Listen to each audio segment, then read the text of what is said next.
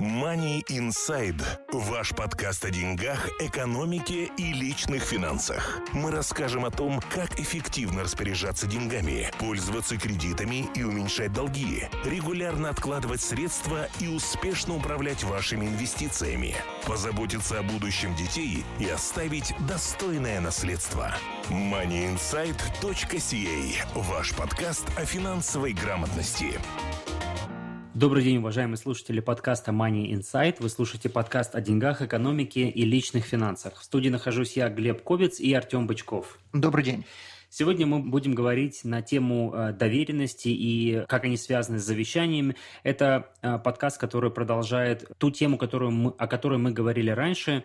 И сегодня мы беседуем с э, адвокатом Оленой Брусенцовой. Олена, здравствуйте. Здравствуйте. Олена, для тех, кто не слушал наш предыдущий подкаст с вами, я попрошу вас кратко представиться, чем вы занимаетесь и какая у вас специализация. Еще раз, меня зовут Олена Брусенцова. Я являюсь адвокатом и нотариусом с лицензией практики в, э, в провинции Онтарио. Э, я эм, практикую на протяжении 10 лет. Я закончила Osgood Hall Law School. Э, я являюсь э, членом фирмы Mitchell Barney Zaluki, э, которая находится в Торонто. И э, я специализируюсь в основном э, по вопросам семейного права и э, завещаний, и также спорным э, вопросам по поводу завещания. А что вы имеете в виду под спорными вопросами о завещаниях? Это вот э, вопросы, которые, скажем так, когда человек планирует, э, что произойдет после, что произойдет с его имуществом после его смерти, э, составляет завещание, э, подписывает, но бывают обстоятельства, э, при сомнительные обстоятельства, при которых завещание было сделано. И потенциальные наследники потом после смерти пытаются оспорить, что завещание это действительное, либо это завещание было составлено под нажимом э, третьих сторон, либо, э, в общем-то, когда люди остаются недовольными, когда потенциальные наследники не получают того, что они ожидали э, получить э, после смерти, чаще всего это происходит после смерти близкого родственника, тогда возникают спорные вопросы, которые должны будут решаться в суде по поводу того, кто должен получить наследство, как оно должно быть распределено и так далее. Угу. Хорошо. Money Inside. Как мы уже сказали, сегодня мы будем говорить о доверенностях. Я хотел бы от себя некоторую, такую, некоторую ремарку сделать, что какая разница между доверенностями и завещанием, а, вы, наверное, это потом подтвердите или опровергнете, но в целом, если мы в прошлом говорили о завещаниях как документе, который позволяет распределить наследство после смерти человека, то доверенность – это а, документ, который а, позволяет при жизни человека в силу его какой-то неспособности самостоятельно принимать решения, именно дает право распределять тоже какие-то его активы или там как-то ухаживать за ним, правильно?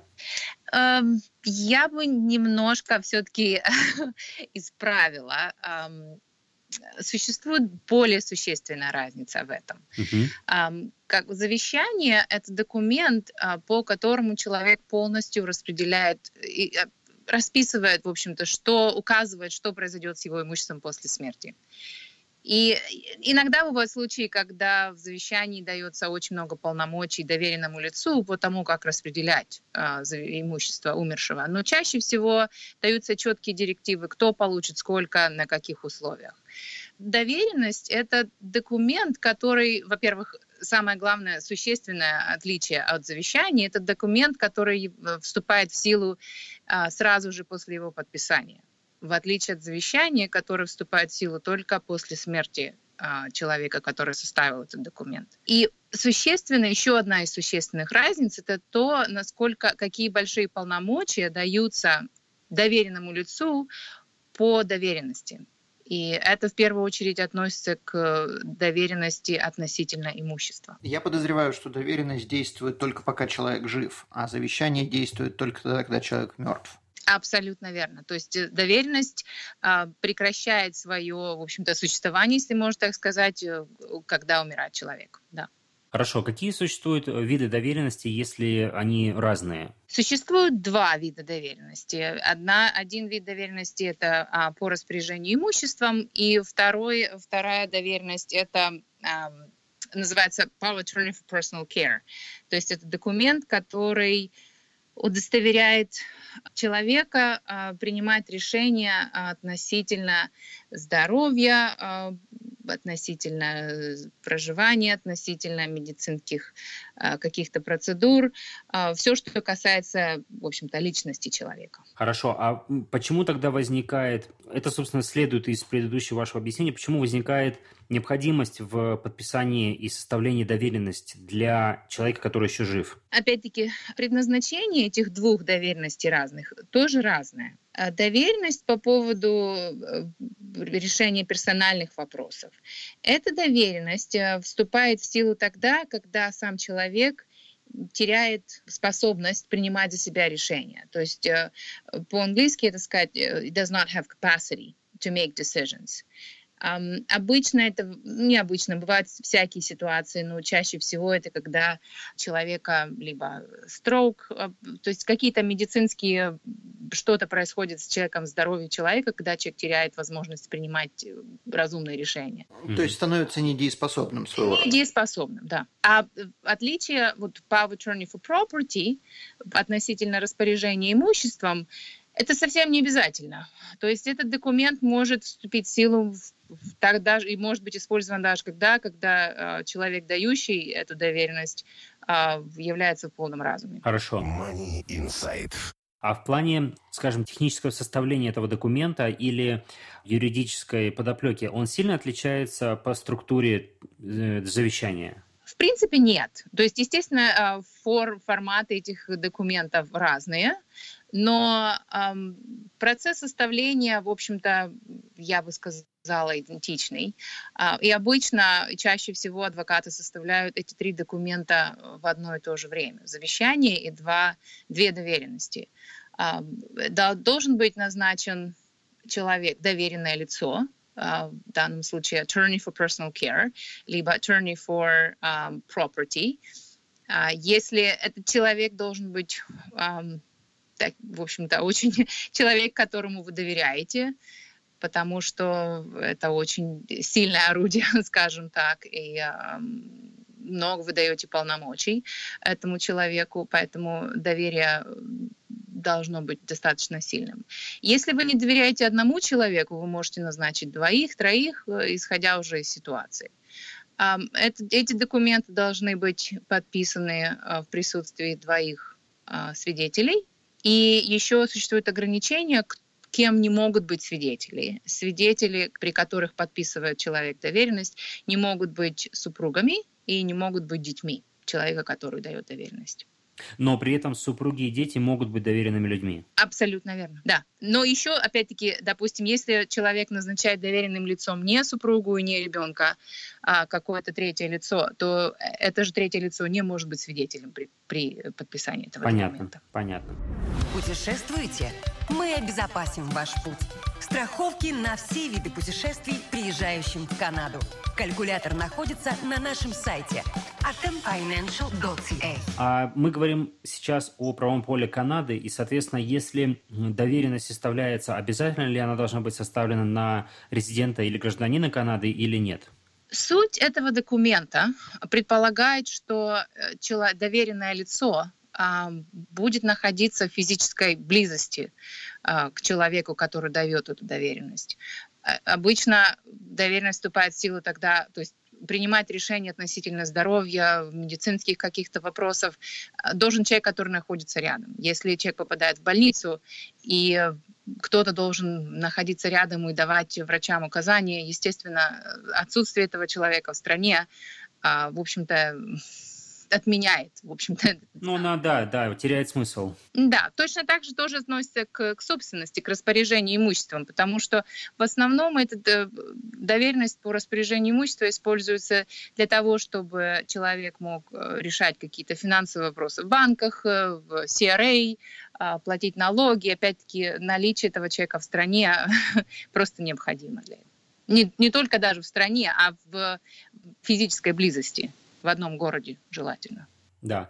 А возможно ли ситуация, что э, человек э, назначает доверенным скажем, лицом, или он может выбрать какую-то даже доверенную организацию? Существуют ли такие в Канаде? То есть какие-то, может быть, организации, которые потом могут заботиться об этом человеке?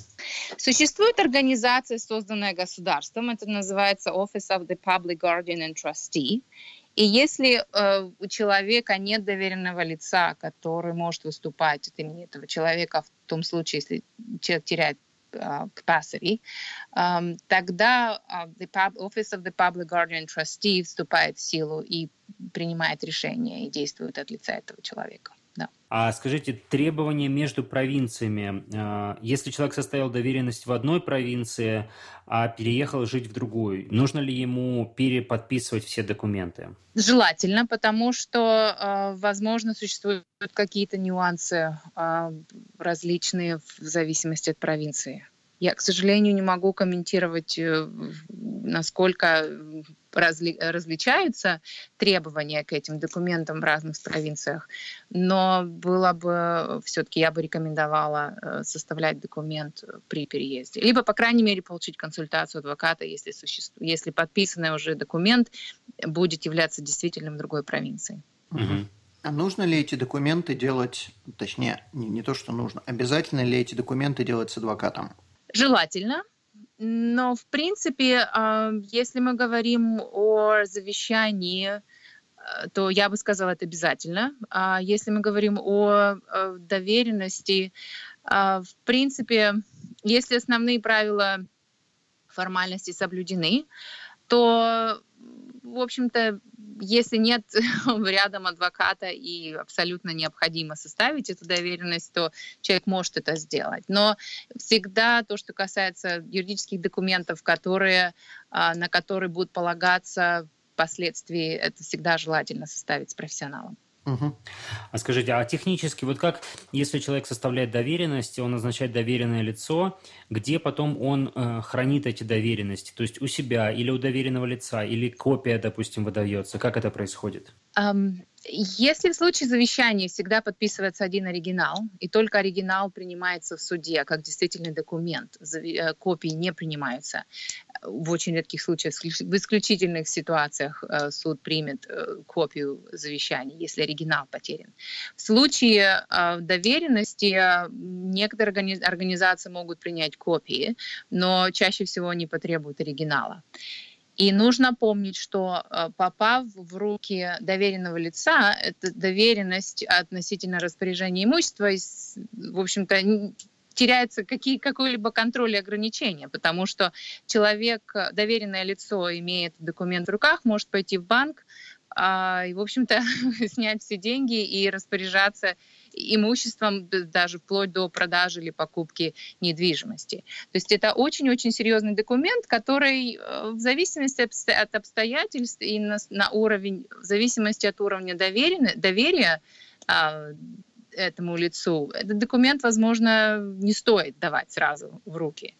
И некоторые клиенты выбирают, э, чтобы этот оригинал был, находился у адвоката, либо э, оригинал находится в security box в банке, либо там, где находятся другие важные документы. И доверенное лицо не имеет сразу доступа к этому документу. Но очень важно, чтобы это человек знал, что он назначен доверенным лицом в случае, если такая необходимость возникает э, воспользоваться этим документом. Да, ну а вот давайте смоделируем ситуацию. Я думаю, что это, в принципе, часто в жизни бывает, что, предположим, какого-то человека случается инфаркт или инсульт, он лежит в больнице, ну, во-первых, вопрос, да, тут нужно сообщить доверенному лицу, что такое произошло. А другой момент, что с какого момента доверенное лицо вступает, как бы его э, право воспользоваться полномочия, воспользоваться этой доверенностью. То есть когда он может прийти к адвокату, с какими, возможно, документами, чтобы э, воспользоваться своими правами по доверенности? Могут быть ограничения, указаны в самом документе. А, по поводу того, когда этот документ вступает в силу. Но, как я уже сказала, чаще всего в основном, если нет каких-либо ограничений, этот документ вступает в силу моментально. А, если клиент выбирает, чтобы оригинал оставался, скажем так, у адвоката, клиент должен дать инструкцию адвокату при каких обстоятельствах, то есть как, при каких, э, что, нуж, что нужно будет предоставлено адвокату, чтобы подтвердить что, допустим, этот документ нужно отдать на руки. И довольно часто справки от врача, либо какой-то выписки из больницы будет достаточно для адвоката, чтобы он знал, что, допустим, его клиент находится в такой ситуации, и эту э, доверенность нужно выдать на руки. Но чаще всего эти документы находятся все-таки где-то в доме, и э, чаще всего люди назначают каких-то своих близких родственников, мужей, жен, детей. В принципе, тогда нет необходимости, чтобы этот документ, оригинал, хранился у адвоката. Угу. Вопрос у меня, как можно проверить, что доверенность э, действительно легальная, что она не поддельная? И есть ли какой-то способ ее отменить так, чтобы ее не принимали в других местах? Потому что если, предположим, она попадает в руки э, доверенному лицу, э, и человек, предположим, который выписал эту доверенность, он восстанавливается в здоровье, и теперь он не хотел бы, чтобы у доверенного лица была эта доверенность, как ее можно отменить? Отменить эту доверенность можно, подав эм, называется revocation, то от, от, от свободной формы составить документ, который должен быть направлен этому доверенному лицу, что а, это доверенное лицо больше не имеет права пользоваться этим документом. И в таком случае желательно оповестить э, все, допустим, банки, какие-то еще э, места, где, возможно, этот документ мог быть использован этим доверенным лицом, что эта доверенность больше не является действительным. А есть ли какой-то регистр, где эти доверенности заносятся, чтобы вообще э, тот же самый банк мог проверить, была такая доверенность выписана или нет? Нет, нет, такого нет. И, в принципе, возвращаясь к вашему э, вопросу, раннему вопросу заданному, по поводу того, как удостовериться, это э, настоящая э, доверенность или нет, в принципе, если есть подпись, и нет сомнений, что это подпись человека, который давал это завещание, и есть э, подписи свидетелей, и есть имена свидетелей, и дата стоит. И, в принципе, этого достаточно для того, чтобы э, документ был признан действительным. А в случае, если, допустим, доверенность уже находится на руках у доверенного лица, и он, э, скажем, начинает ей пользоваться ну, не то, что неправомерно, да, но против э, желания тот, кто ее доверял. То есть с э, человеком все нормально, но кто-то решил воспользоваться его доверенностью и уже совершил какие-то действия. Возможно ли потом, э, скажем, отменить через суд эти действия? Да, доверенное лицо имеет обязательства о полном отчете, о том, что они сделали с финансами, какую все шаги, которые они предприняли, а, когда у них была на руках эта доверенность. А отчет Если... перед кем? Перед э, человеком, который, который дал эту доверенность. Либо очень не, довольно часто происходит в случаях, а, оспарив, э, когда люди судятся после смерти человека. Иногда бывают ситуации, что до смерти человек болел какое-то продолжительное время. Допустим, мы говорим о, допустим, пожилых людях которые могли находиться в госпитале, могли находиться в nursing home какое-то продолжительное время, и они уже сами не управляли своими финансами. И в этот период до их смерти, допустим, какое-то доверенное лицо занималось всеми их финансовыми вопросами. И вероятность того, что этот, э, это доверенное лицо могло что-то сделать неправильно, какие-то, допустим, наличные деньги снимать, либо куда там эти деньги направлять. То есть были предприняты какие-то финансовые эм, шаги, которые были не, в общем-то, спорные. И тогда после смерти человека его наследники имеют полное право потребовать у этого доверенного лица предоставить полную отчетность о том, как деньги были расходованы, куда, когда. И, а, если допустим, они не получают а, удовлетворительного ответа, они могут потребовать через суд, чтобы этот человек вернул деньги, заплатил. Угу. А если, предположим, у человека, кто дает доверенность, он становится недееспособным, у него есть доверенное лицо, доверенное лицо единственное, кто за ним э, как бы присматривает, да, и тратит деньги не по назначению. Существует ли еще какой-то надзорный орган, может быть, со стороны государства, который может э, это все проверить? Нет, государство в э, частные дела граждан в этом случае вмешиваться не будет. Угу. Только э, люди заинтересованные, то есть наследники в данном угу. случае, имеют право потребовать это. Никто другой э, ничего такого делать не будет. Угу. А может ли при этом э, в доверенности быть прописан такой случай, что, условно говоря, говоря, есть два доверенных лица, и одновременно они могут осуществлять уход, как бы, чтобы диверсифицировать риски, да, чтобы одно доверенное mm-hmm. лицо не получило полный доступ ко всем деньгам. Абсолютно, да. То есть может быть, может быть назначено два человека, два доверенных лица, и указано, что все решения должны приниматься вместе этими двумя а, людьми. Да, но, к сожалению, если они не могут прийти к общему решению... Да, да, да. Тогда, тогда назначается, возникает... назначается третий человек.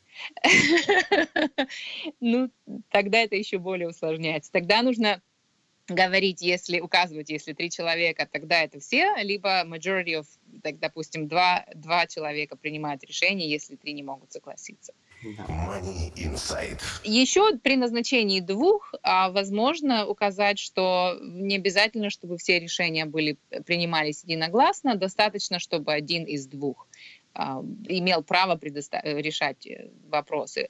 Это возникает в таких случаях, когда, допустим, у человека есть двое детей, и один ребенок может проживать рядом, другой ребенок может проживать где-то за пределами города, провинции, чтобы, э, допустим, второй ребенок не чувствовал, взрослый, мы говорим о взрослых детях, не чувствовал себя обделенным, какое-то недоверие или что-то указывается, но практически э, все вопросы будет решать тот, который находится близко. Угу. Хорошо. А давайте поговорим на вопрос, э, вопрос денег. Сколько стоит э, составить доверенности э, в комплекте, допустим, с завещаниями или если человек отдельно составляет? Um, ну, опять-таки, все, что вопросы, касаемые стоимости услуг, это а, обычно адвокаты составляют это в пакете, то есть три документа завещания и две доверенности.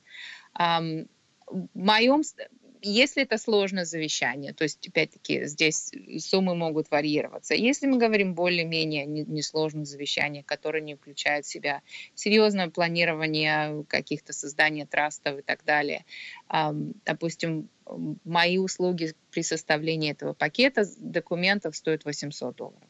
Угу.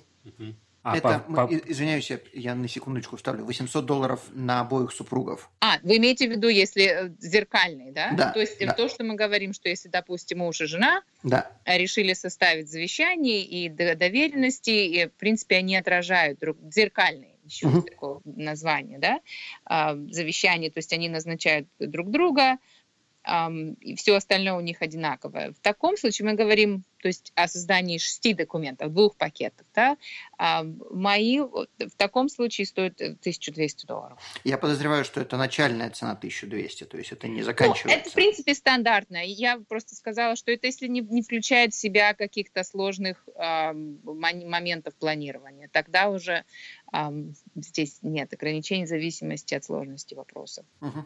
Сколько по времени занимает весь процесс? То есть я так понимаю, что это недостаточно один раз прийти и сразу тут же на месте это все получить? Нет, нет, нет. А, адвокат должен внимательно объяснить клиентам, которые пришли составлять завещание, какие у них обязательства перед зависимыми, то есть dependents, да, какой у них адвокат должен удостовериться, что, во-первых, самый главный вопрос, а, является ли человек компетентным чтобы подписывать эти документы. Человек должен знать, а, какое у него есть имущество, какие обязательства перед э, зависимыми людьми. А, это вот то, что самое главное, с чего э, должен начинать адвокат. И объяснив, какие потенциальные обязательства могут существовать на момент смерти, объяснить правила, которые существуют, и, естественно, объяснить, кто, то есть какова роль доверенных лиц и трасти, которые люди, которые будут заниматься распределением имущества после смерти. И довольно часто люди приходят э, на первую встречу с адвокатом, не зная, а, кого они хотят назначить. Либо они думают одного человека, потом они понимают, насколько это сложный процесс, и, э, допустим, они дают как, какую-то информацию первоначальную адвокату, но потом еще приходит, как минимум еще один раз нужно будет, будет прийти, после того, как документы составлены, еще их нужно будет подписать. А если человек живет, предположим, в Онтарио, но он не находится в Торонто, э, можете ли вы э, делать подобные услуги, э, услуги по скайпу, по телефону, по интернету как-то? Нет. Почему? Потому что, эм, допустим, я могу дать консультацию по скайпу, по интернету, по телефону, я могу поговорить, но э, я должна физически присутствовать при подписании этого документа, этих документов. И обычно э, я в моем присутствии еще есть, допустим, секретарь, либо другой адвокат, который у нас на фирме является вторым свидетелем. И при подписании, особенно завещание, потому что когда завещание вступает в силу, человек, который подписывал документ, его уже нет, и он не может чего-то исправить или что-то подсказать или что-то изменить. Поэтому все формальности должны быть соблюдены сразу же. При подписании доверенности, естественно, это может быть не настолько существенно, потому что, в общем-то, человек живой, он может поменять, исправить, что-то там подправить. Опять-таки, э, пом... имея в виду, что человек должен быть mentally capable, то есть в, сознании. В своем уме. В своем уме, вот точно. Да, потому что если человек, допустим, начинается у него Альцгеймер, либо Паркинсонс, ну, Паркинсонс, в принципе, не влияет на, на um, состояние мозга, скажем так, и памяти, главное. Но вот uh, когда человек начинает, начинает терять память, uh, dementia, да, и тогда уже он не в состоянии подписывать ни завещание, ни э, давать право, не давать доверенность. Вот это вот еще такой момент очень важен, потому что люди откладывают подписание этих документов и думают, они еще молоды, здоровые, сейчас не время, и потом когда-нибудь. Но, к сожалению, может наступить такой момент, что физически человек может быть еще, в общем, достаточно здоров, но он может потерять память, он может, э, то есть не, потерять, в общем-то, его сознание уже не будет так, так, достаточно хорошим, чтобы и, иметь возможность подписывать эти документы. И в таком случае уже э, адвокат не может принимать, э, естественно, инструкции от клиента.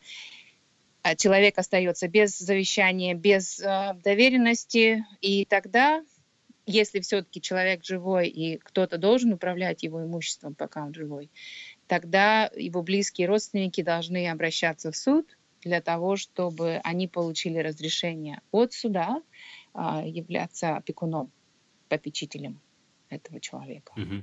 А как вы, как адвокаты, определяете э, умственные способности, то есть mental abilities, capabilities э, человека, который к вам приходит? Ну, в первую очередь э, вопросы задаются о состоянии имущества этого человека. Человек должен иметь, то есть знать, что у него есть, э, как, какое имущество, какие долги. Человек должен знать и, естественно, ответить на вопрос о том, кто, кто его является мужем, женой, есть ли дети, есть ли внуки, являются ли они, а, как, какая-то еще финансовая ответственность на их плечах лежит. Вот это вот, как бы, в общем-то, главные вопросы, которые адвокат должен задавать при встрече с клиентом перед mm-hmm. тем, как начинать обсуждать вопросы по, по, о завещании mm-hmm. и доверенности. И если возникает вопрос, допустим, человек, иногда это не, не совсем ясно, человек может быть как бы на грани, он может уже заболевать, э, допустим, терять память или что-то, тогда, чтобы удостовериться, чтобы адвокат действительно был уверен, что клиент в здравом уме достаточно, э, в достаточном состоянии находится, чтобы э, эти документы подписывать, тогда адвокат может направить клиента к врачу, к его family physician, либо э, более, скажем так, профессионал, который мог, может предоставить заключение об умственных способностях этого человека. Потому что если существуют сомнения, лучше а, перестраховаться, чтобы потом когда человек умрет, и кто-то захочет оспаривать завещание на основе того, что на тот момент человек мог уже быть а, болен, если есть э, справка от врача, засвидетельствующая, что нет, на, на этот момент человек был ну, в здравом уме достаточным, чтобы подписывать этот документ, тогда это как бы, естественно, большая защита на будущее. Угу. А еще у вас, как адвокатов, э, существует ли какая-то ответственность а, в случае, если человек, который доверяет и который составляет доверенность, он умышленно какую-то информацию неверную дает или вообще у него какой-то нехороший умысел? Роль адвоката в этом случае а, получить инструкции от клиента. И вот главная, главная роль удостовериться, что человек находится в своем уме. Uh-huh. Умыслы эм, уже, к сожалению, здесь адвокат не в силах эм, прочитать, если какие-то мысли есть, или умыслы злые, или какие-то нехорошие. Здесь адвокат ничего не сможет сделать. Понятно. moneyinsight.ca YouTube-канал. Все о финансах в Канаде на русском языке. Скажите, возможно ли составлять э, доверенность и в том числе завещание? Мы об этом не говорили в прошлом подкасте, но я спрашиваю сейчас. Возможно ли составить сразу на нескольких языках? Хм, я никогда не делала этого. А, в принципе, для чего? Ну, предположим, если... Нет, я понимаю, что юридическую силу будет иметь только документ на английском языке в Канаде или на французском, но если э, хочется дать инструкции, ну, собственно, весь такой же документ, но на русском языке для своего доверенного лица, или, может быть, его просто можно будет потом перевести? В принципе, если человек, который подписывает завещание, допустим, хочет дать какие-то указания относительно, дополнительные указания относительно распоряжения своего имущества, которые они не хотят указать четко в завещании, они могут написать еще э, дополнительные, там, скажем так, пожелания, которые не будут, не будут включены в завещание. Они могут быть написаны, естественно, на любом языке. Но сам документ должен быть на официальном языке э, для того, чтобы он был принят. Да, действительно. То есть я именно спрашиваю для того, что действительно, чтобы доверенное лицо вступило в свои права по, этому, по этой доверенности, оно должно иметь на руках, естественно, э, английскую версию документа, оригинальную. Но чтобы ему понять, какие инструкции ему выполнять, а, должна быть, допустим, копия на русском языке, но она должна быть абсолютно идентичной той, которая а, является оригиналом. Ну, если честно, я не вижу смысла в этом. Угу. Если человек захочет перевести, он может пойти к переводчику и перевести для себя, угу. для того, чтобы понять, что это все значит. Но эти формы, особенно с доверенности, они, в общем-то, стандартные. Угу. И нет смысла. У меня даже нет перевода, допустим, вот такого дословного. Я могу перевести, если клиенту нужно, я могу перевести э, на русский язык или на украинский mm-hmm. язык в данном случае, что это все значит и а, люди могут объяснить, а, либо люди, которые доверенные лица, которые хотят, которые, допустим, хотят вступить в силу в полномочия доверенных лиц, они могут тоже прийти к адвокату и проконсультироваться по поводу того, какие на них лежат обязательства. Угу. Потому что обязательства достаточно серьезные. В первую очередь об отчетности, о финансовой отчетности. Да. Все, что делает доверенное лицо, используя power attorney, должно быть четко зафиксировано, все а, какие-то инвойсы, реситы, все это должно быть собрано, чтобы потом в случае каких-то вопросов, чтобы была полная отчетность от того, о том, куда, когда деньги были потрачены и что это действительно было. Это, собственно, в интересах самого доверенного лица да. выполнить все так и быть, э, так скажем, подотчетным и чистым в этом плане, чтобы потом никаких претензий не возникало со стороны Абсолютно других. верно. Еще важен важный вопрос, а, что не просто так, допустим, это доверенное лицо, а, несмотря на то, что такие большие полномочия и такая большая ответственность, такие требования большие в отчетности предъявляются, это доверенное лицо имеет право на компенсацию. Да. И если доверенность э, не указывает, на какую компенсацию это доверенное лицо может рассчитывать, то по закону, а, по правилам в Онтарио, человек, доверенное лицо имеет право брать, э, ну, так сказать, имеет право на компенсацию в таких размерах. Угу. 3% от тех денег, которые, которые пришли, скажем так, допустим, человек, э, имуществом которого доверенное лицо распоряжается. А, он получает зарплату или какую-то пенсию, либо какие-то дивиденды или что-то, и это, эти деньги, так сказать, приходят. Да? 3% от этой суммы. Угу. Плюс к этому 3% от тех денег, которые выплачиваются. Допустим, человек платит, доверенное лицо выплачивает моргидж, выплачивает там таксы, допустим, налоги, еще какие-то идут расходы на, допустим, на э, дом престарелых идут выплаты. То есть 3% от, всех, от всей суммы, которая выходит из эм, выплачивается от лица этого человека. И плюс еще а, 3 пятых от 1% средней, суммы всего имущества, средней стоимости всего имущества.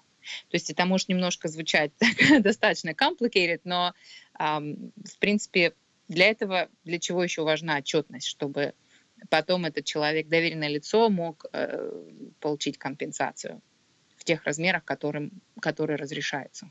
А вы знаете, это tax deductible для того человека, с которого изымают эти проценты? Хм. Если честно, я не хочу давать неправильный ответ. Это мне нужно, наверное. Okay. То есть этот вопрос нужно уточнить. Okay. Но я как бы более чем уверен, что это будет taxable для того, кто это получает. Это будет доход, да. Money Insight. Ваш подкаст о финансовой грамотности. А скажите, есть ли какие-то ограничения э, на то, что не может делать доверенное лицо? И, и что нельзя ему поручить делать?